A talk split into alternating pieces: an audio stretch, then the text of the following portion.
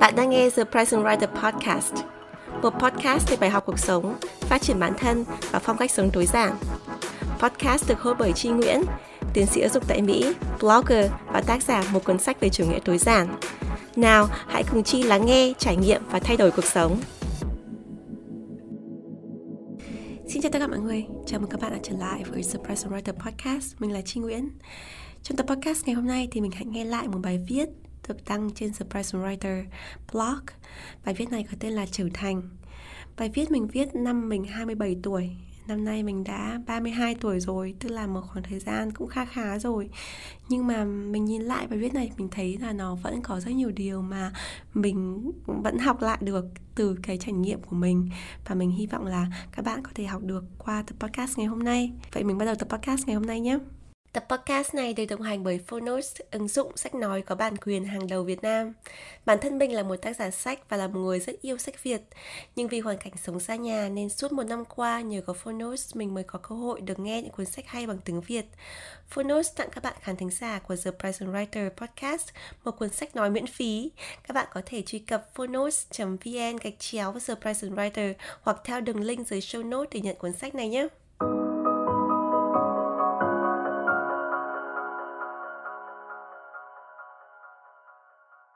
Trưởng thành Bài viết được đăng ngày 23 tháng 11 năm 2016 bởi Tri Nguyễn trên thepresentwriter.com. Có bao giờ bạn tự hỏi trưởng thành có nghĩa là gì? Đôi khi nhìn vào gương, tôi tự hỏi mình đang ở đâu trên quãng đường đời này? Nếu cuộc đời là một bộ phim dài tập, tôi hiện đang ở tập thứ mấy? Nếu sau này có người viết tiểu sử với tôi, họ sẽ viết giai đoạn này ở chương thứ mấy? Ở tuổi 27, tôi đã đi được bao nhiêu phần của cuộc đời. Đôi khi nhìn vào gương, tôi vẫn thấy tôi là tôi của tuổi 17. Vẫn cái nét cười nhí nhảnh, vẫn tôi mất bé, cặp kính cận và chiếc mũi nhọn đặc trưng. Có những buổi sáng vội vã ra khỏi nhà đi làm, tôi sượt qua tấm gương lớn trong phòng ngủ và giật mình quay lại nhìn. Áo vest, quần tây, giày cao gót, trang điểm, lớn thật rồi, tôi nghĩ. Sửa lại mấy lọn tóc bò liếm trên trán. Tôi chun mũi, nhe răng, nhún nhảy. Còn lâu mới lớn Tôi mỉm cười đắc thắng. Trước khi bước chân ra khỏi nhà Hòa vào dòng người tấp nập tới công sở. Nhưng đôi khi Khi không có tấm gương nào xung quanh Tôi lại nhận ra rằng Mình già hơn nhiều so với tuổi 27 Cuộc sống của mình ở nước ngoài Đã dạy cho tôi phải trưởng thành nhanh để tồn tại không còn có bố, có mẹ ở bên để thút thít. Tôi là người duy nhất chịu trách nhiệm về cuộc đời mình. Bước ra khỏi vòng tròn bạn bè, gia đình, họ hàng thân thuộc, tôi buộc nhìn lại những mối quan hệ thực sự mang lại giá trị tích cực cho cuộc sống của tôi, những người thực sự quan tâm đến tôi và những ai chỉ có mặt khi tôi mang lại lợi ích cho họ. Nhiều bài học trưởng thành được đánh đổi bởi mồ hôi, nước mắt, niềm tin, hy vọng và vô vàn cảm xúc khó diễn tả bằng lời trưởng thành, khiến tôi điềm tĩnh hơn, khiêm tốn hơn và nhẹ nhàng hơn trước rất nhiều. Nhưng trưởng thành dường như không bao giờ là hoàn hảo. Ngay khi tôi nghĩ mình đã bắt đầu cầm nắm được một số triết lý sâu xa của cuộc sống, thực tế lại tát ngay một cú trời giáng để nhắc tôi rằng mình còn rất nhiều điều phải học. Khi tôi tưởng mình đã có thể qua mặt bố mẹ để quyết định những vấn đề to tát trong cuộc sống tôi vẫn tìm thấy mình co do trong gió tuyết, hốt hoảng gọi về hỏi ý kiến mẹ tôi về những điều tôi không thể tự quyết định, hệt như tôi của nhiều năm trước đó. Khi tôi tưởng mình đã hoàn toàn tự tin với cuộc sống độc lập ở nước ngoài, tôi kết hôn và bắt đầu học lại những nguyên tắc cơ bản nhất. Mỗi ngày qua đi lại mang đến một điều mới mẻ để học, học để hiểu về cuộc sống và để hiểu về chính tôi. Trưởng thành là gì? Hồi nhỏ, tôi thường nghĩ nhiều về trưởng thành và tự hỏi bao giờ tôi mới bước qua ranh giới để bước vào thế giới của người lớn? Nhưng ranh giới đó là gì? Như thế nào thì được gọi là trưởng thành? Với tư duy ngây thơ khi đó tôi ghi nhớ những đặc điểm mà tôi cho là người lớn khác với trẻ con. Thứ nhất là người lớn có vẻ không thích đồ ngọt. Mỗi sáng khi tôi háo hức cắn miếng bánh rán đường ngập đến răng, ba mẹ tôi lại lắc đầu vì buổi sáng của người lớn thường là những món mặn như phở, mì, miến cháo. Thứ hai, người lớn có vẻ không thích đọc truyện tranh. văn hóa đọc của người lớn phải là sách báo, truyện hàn lâm, những cái ít hình, nhiều chữ. Tôi ghi nhớ và tôi nghĩ một ngày nào đó khi mình quay lưng với đồ ngọt buổi sáng, bim bim, nước uống có ga, chuyện tranh, đồ chơi, để ăn những bữa sáng điềm đạm, nhiều rau xanh, uống cà phê, đọc báo, bàn bạc về sách vở chính trị. Lúc đấy, có lẽ tôi đã trưởng thành. Khoảng 2 năm gần đây, tôi nhận ra cơ thể mình không chấp nhận đồ ăn, đồ uống có nhiều đường như ngày xưa nữa. Nhiều khi, chỉ cần ăn hai cái bánh rán đường thôi là cả ngày tôi cảm thấy mệt mỏi, không có năng lượng làm việc tiếp đến quá trưa. Tương tự như vậy, những món quá nhiều dầu mỡ, chiên rán, món khoái khẩu của tôi ngày xưa không mang lại cho tôi nhiều năng lượng tích cực như rau xanh, củ quả và nước trắng.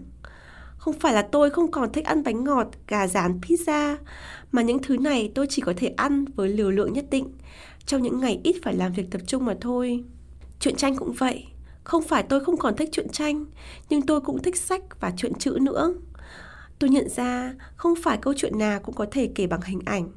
Văn viết cho phép con người diễn đạt nhiều hơn, có chiều sâu hơn và khơi gợi nhiều trí tưởng tượng từ người đọc hơn. Cùng với việc có nhiều trải nghiệm trong cuộc sống hơn, tôi càng tìm hiểu được những điều thú vị, hữu ích từ sách. Như vậy, có lẽ trưởng thành không phải là từ bỏ những thứ mình thích hồi trẻ con để trở thành người lớn. Trưởng thành là thay đổi thói quen của bản thân theo cơ thể, sinh học và phát triển tư duy tự nhiên của con người. Tất nhiên, vì mỗi con người là một cá thể riêng biệt với quá trình phát triển sinh học và trải nghiệm cuộc sống khác nhau, không ai là giống ai trong giai đoạn trưởng thành này. Bài học lớn nhất tôi nhận ra từ bản thân là không ai có thể và cũng không có quyền ép người khác phải làm thế này, thế khác để lớn lên. Hãy để trẻ con được là trẻ con, để người lớn được là người lớn và để những người trẻ tuổi những già dặn, những người lớn tuổi những trẻ trung được là chính họ. Thời gian và trải nghiệm là hai yếu tố lớn nhất tạo ra thay đổi của mỗi con người. Điều đáng sợ nhất của trưởng thành có lẽ là nhận ra thế giới không còn có đúng hay sai, không có trắng hay đen, không người hoàn toàn xấu cũng không hoàn toàn tốt như trong truyện tranh hay phim ảnh nữa. Tất cả đều đan xen, hòa quyện khó có thể tách ra rõ ràng phải, trái, trắng, đen. Khi mới lớn, tôi có cái nhìn khá cứng nhắc với con người. Nếu ai đó làm một và chỉ một điều mà tôi cho rằng là xấu, tôi sẽ từ chối quen biết hoặc tìm hiểu thêm về người đó. Nhưng khi ra đời và va chạm nhiều hơn, tôi nhận ra rằng ai cũng có vấn đề riêng, có những điều thầm kín, những lý do sâu xa buộc người ta phải đưa ra những quyết định không lấy làm tự hào.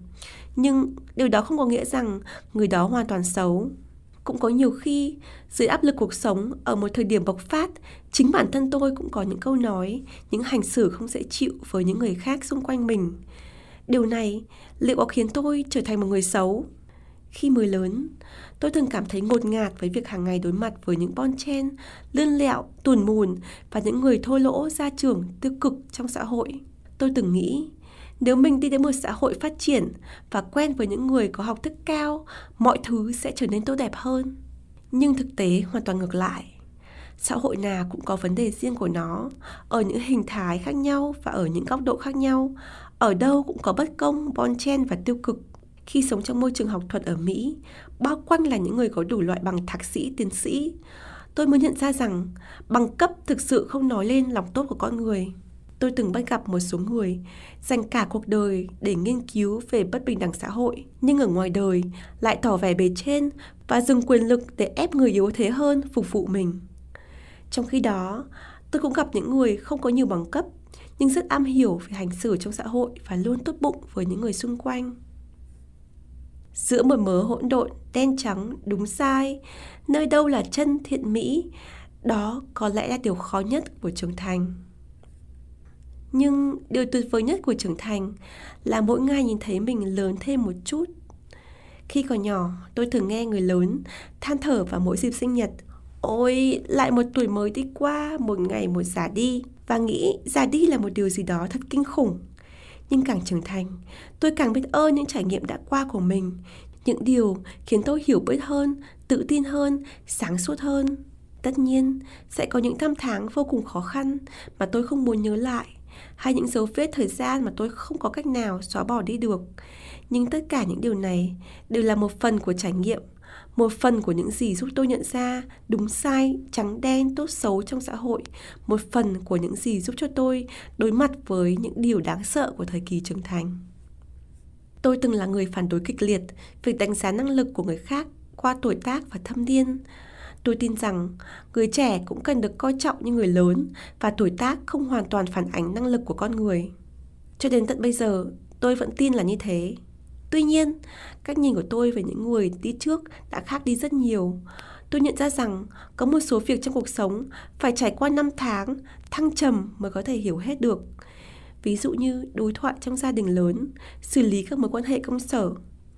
Người trẻ rất nhanh nhạy và có nhiều tiềm năng để phát triển, nhưng tuổi trẻ cũng không thể tránh được vội vàng, sơ sót, những điều hoàn toàn có thể cân đối lại được bằng việc chịu khó lắng nghe, học hỏi các thế hệ đi trước.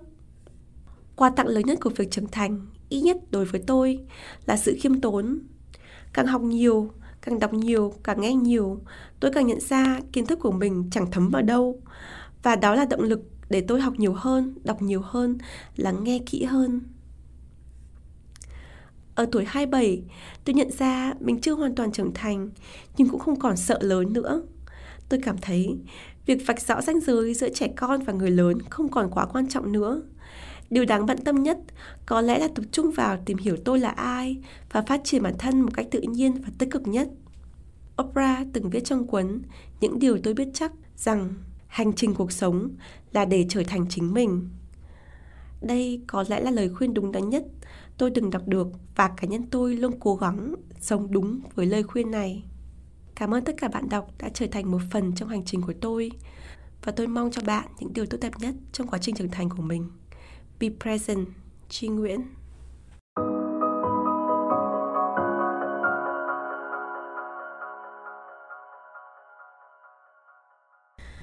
Cảm ơn các bạn lắng nghe bài viết có tiêu đề trưởng thành.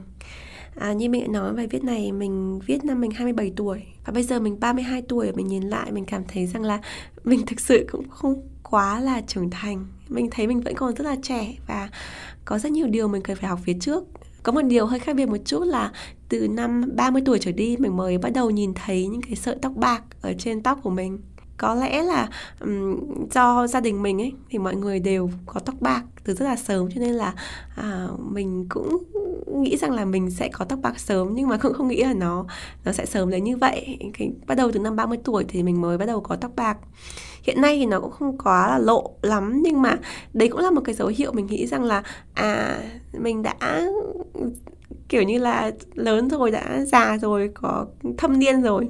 Nhưng mình cảm thấy rằng là có thể là bởi vì là cái công việc của mình là làm giáo dục và mình tiếp xúc với sinh viên rồi đi dạy học ấy.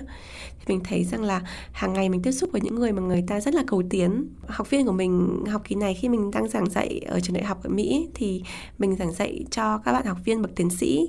Thì phần lớn học viên của mình các bạn đều có công việc full time công việc toàn thời gian là à, ví dụ làm hiệu trưởng hay là làm phó hiệu trưởng hay là quản lý sinh viên ở các trường đại học hoặc là trường cấp 2, cấp 3 ở Mỹ. Nhưng mà buổi tối họ vẫn đi học thêm bằng tiến sĩ.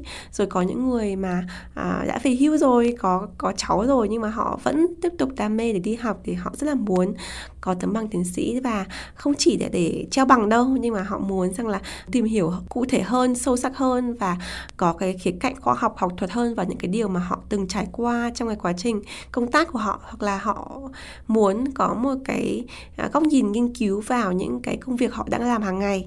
Do vậy là khi mình tiếp xúc ở trong cái môi trường mà mọi người cầu tiến như thế thì mình cảm thấy là mình quá là trẻ mình vẫn còn rất nhiều điều phía trước. À, mình mặc dù là giảng viên nhưng mà mình vẫn thấy là mình học hỏi được từ học viên của mình rất là nhiều và mình cảm thấy là mình vẫn đang trưởng thành. Vì vậy cũng như là lời chúc ở cuối bài viết thì mình mong à, thật nhiều điều tốt đẹp đến với các bạn trong cái quá trình trưởng thành của bạn. Và cũng như Oprah nói hành trình cuộc sống là để trở thành chính mình mình trưởng thành là để mình tìm lại cái bản thể riêng của mình, để tìm lại cái con người của mình, để hiểu mình là ai, mình như thế nào, mình muốn sống ra sao, để tìm lại với chính mình. Tôi đi tìm tôi. Mình chúc các bạn một ngày vui vẻ và hẹn gặp lại các bạn trong tập podcast tiếp theo. Bye!